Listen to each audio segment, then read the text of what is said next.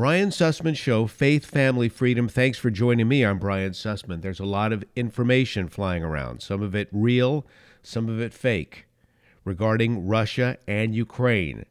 The fact of the matter is, Russia continues to drop bombs and fire machine guns, etc., at Ukrainian targets.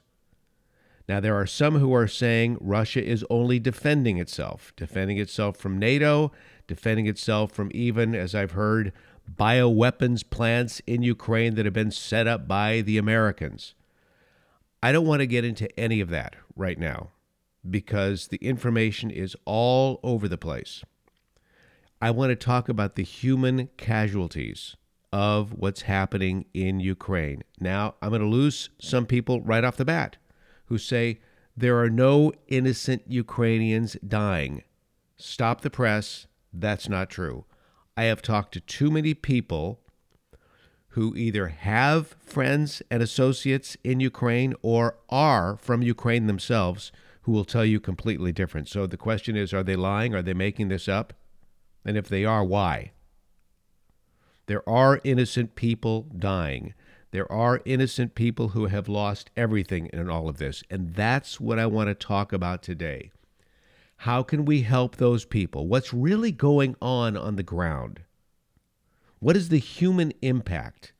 And if there really is a human impact, how can you help? To do this, I want to bring in a friend of mine.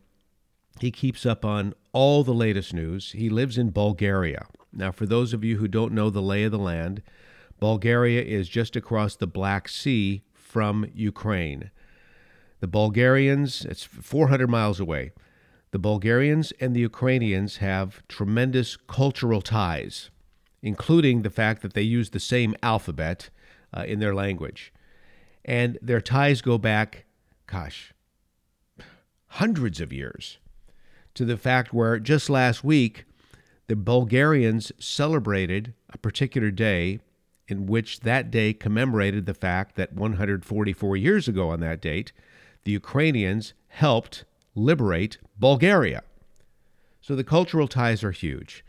My friend in Bulgaria has a lot of other associates who are working in Ukraine, bringing aid to the people, and not just bringing aid. You know, Red Cross can do that, but bringing aid that also brings hope through the message of Jesus Christ. My friend's name is Ludmil.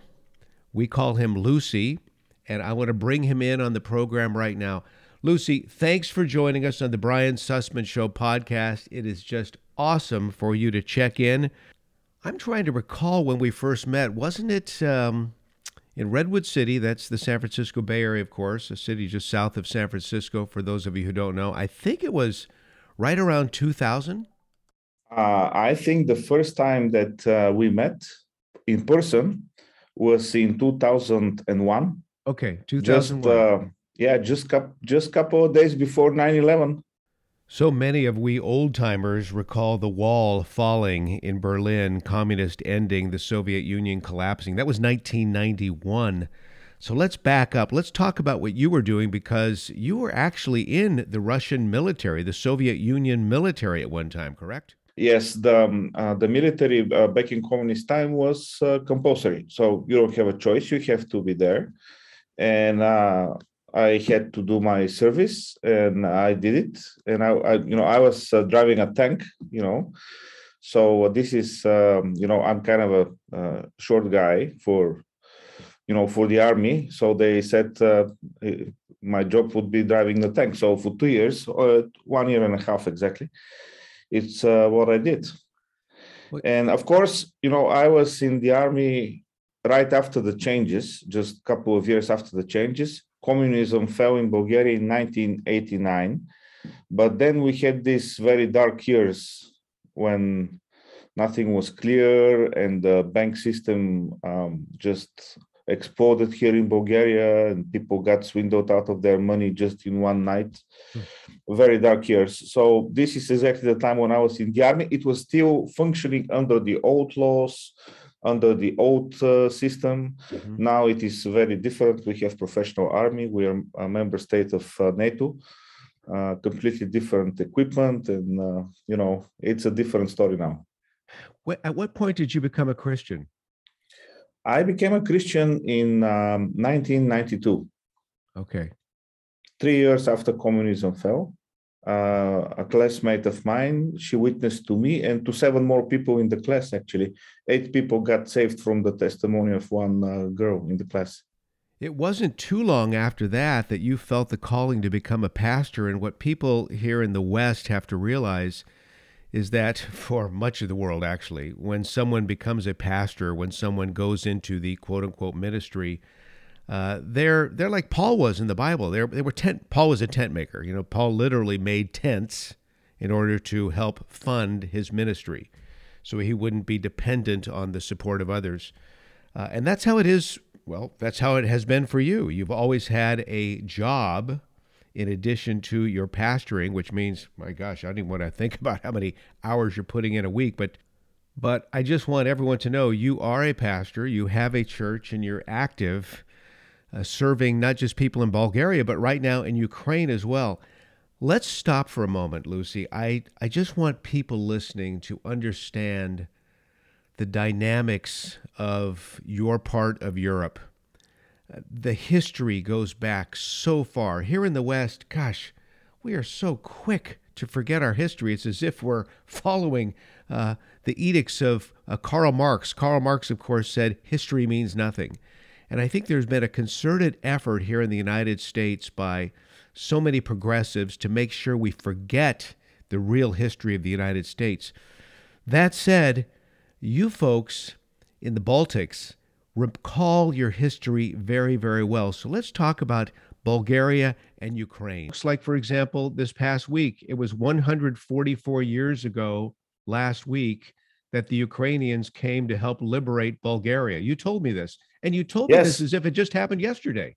Yes, well, this is you know this is connected, of course, with uh, with the origins of the United States. Uh, most of the uh, most of the uh, people who came to uh, uh, you know, to seek the new life and the new dream uh, in the new territories and, and religious freedom and everything uh, that is part of your constitution you know they come from the western uh, uh part of the world and in terms of um, sociology and anthropology different parts of the world have different uh, length of the historical memory so in western europe historical memory is probably about 150 to 250 years. In the Balkans, historical memory is uh, probably about thousand years.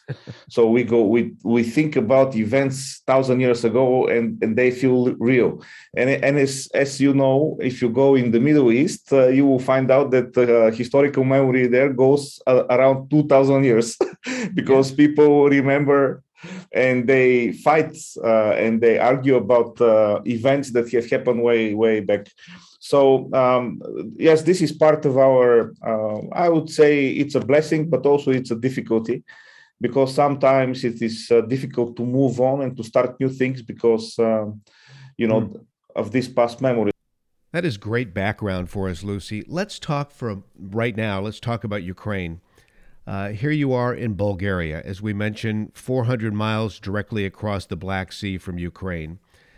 In Bulgaria, as well as throughout Eastern Europe, you have seen a flood of immigration. It started with Afghanistan, uh, with all the strife in Afghanistan and all the persecution going on in Afghanistan, persecution of Christians. You saw lots, thousands of Christians fleeing Afghanistan. They were running from the radical Muslims, and many of them were coming into Bulgaria. So you welcomed them uh, with open arms. And now you have people from Ukraine coming into your country. I'm just wondering how can you handle this type of immigration? Yes, uh, you're absolutely correct, Brian. We we had a, a a couple of uh, refugee waves in the past few years, starting from 2015, uh, from the so-called Arab Spring, which didn't end well in many of the uh, Arab countries. So a lot of people from uh, from there came uh, as refugees. Now, most of these people they they passed through Bulgaria, but they didn't want to stay here. Some of them stayed uh, but most of them they they pass through uh, on way to Germany or Austria or Sweden uh, or, or, you know a Western country that uh, they they wanted to find. The big difference that I see with previous refugee waves and what is happening now is that before we, we noticed we had um, we had a lot of young men who were traveling sometimes even young children very young children who were on their own. Uh, and now this is not the case. Now om- almost all the refugees that come from ukraine are women with children because the men they just won't come. They don't want to come. They want to stay and they want to fight in ukraine. So uh, currently we have um, formal information from yesterday uh, we have around 30000 uh, refugees uh, from ukraine and um, you need to understand we we have direct border with ukraine only over the black sea so their first points of entry as they flee Ukraine, it, the, their first points would be Hungary, uh, Poland, uh, Moldova, Romania. So, uh, in order with a car to come to Bulgaria, they need to go through one of these countries. So many of them they stop uh, in these countries. The official figures are that up to now there are about one million uh, refugees. Wow. Uh, and of course, we have only 30,000, which means that the rest are in these uh, countries that I already uh, mentioned. Uh, the, you know, if it is uh, appropriate uh, to joke about such things, but you know, Russia says that they are in Ukraine for a peacekeeping um, operation, but it's very strange. No Ukrainians are emigrating in Russia there are no Ukrainian uh, uh, refugees in Russia. All of them are running towards the west. So that speaks a lot about what is happening in Ukraine currently. Well, there's there's a lot of information. There's a lot of misinformation, in my opinion, that's flying around the internet right now, and it's hard to separate the wheat from the chaff. But mm. you have strong opinions on Russia. You have strong opinions on Putin. You grew up in the former Soviet Union. Uh, you share a lot in common with the people of Ukraine by way of culture over hundreds of years. What are your thoughts about Russia? What are your thoughts about Putin? What are your thoughts uh, about Ukraine and Zelensky? Mm-hmm. Uh, well, first, let me say how how correct you are uh, by pointing out uh, that there is a lot of information and there is a lot of misinformation. Uh, you know, I think I can't remember who said it first, but uh, it's a saying that when uh, there is war, the first casualty of war is the truth. So we we should always remember this when we read the news, and no matter from which side it is coming, always we have to be careful. That is why I'm very skeptical of what I see in um, news bulletins and, as as you Americans call it, the mainstream media uh, which is a weakness because I, I cannot get a big picture. But what I do is I contact uh, uh, people, ministers that I know in Ukraine, and I get um, information uh, from the field, from where they are. The good thing is that then the information is real because these are people I know. They they have no reason to lie. Mm-hmm. The bad thing is that it's just partial. You know, I hear from here and there. I don't have a, a big picture, but you know, you you hear from five from from ten places, and then you can kind of uh, uh, put together the puzzle. Um, you know, it is every every person in the former uh, uh, sphere of influence of the Soviet Union, which is the whole Eastern Bloc, every person in every country knew that this was coming. I know that um, uh, three or four weeks ago there was questions if uh, Putin was going to do it or he was just training the soldiers or he was just testing and uh, most of the people in the former Soviet republics or people who are social, uh, who live in former socialist uh, states like I do in Bulgaria, uh, we knew that this was coming. We felt that this was coming because it is not. And I just I have to happening. interject. I have to interject, Lucy. I was one of those people. I really didn't think Putin would do this. I thought there was a lot of saber rattling going on, especially here in the West. I really thought that Joe Biden was making something of this because his poll numbers are in the dumper. The Democrats have midterms. A war is always good for a president in the United States for poll numbers.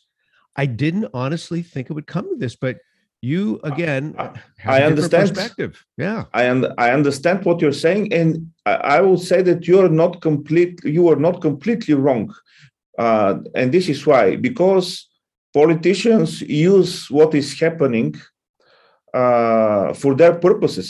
We mm-hmm. can talk for hours about COVID and the reality of the disease and then the measures that were taken which is a completely different thing right and the measures that were taken by politicians in some of the cases they were they were not scientific and in some cases they were uh, they were anti scientific mm-hmm. so i understand what you're saying and and you know I see that this is being used, you know, even here in Bulgaria, it is being used for political purposes. But in terms of um, continuity in Russian policy, it was absolutely expected because it happened, you know, in Armenia, it happened in Georgia. Uh, this is the republic, not the state of Georgia, but the republic, the former uh, Soviet republic. It happened um, uh, in Crimea in 2014. Mm-hmm. It was only logical to happen again. And honestly, uh, some people say, well, you know, if we let Putin just uh, take over Ukraine and then he will stop who says that he will stop why would he stop right i mean right. you know he's just taking steps one by one and and i think one of the one of the difficulties uh, or I would even dare to say one of the mistakes of people trying to understand Putin is that they try to understand Putin by himself.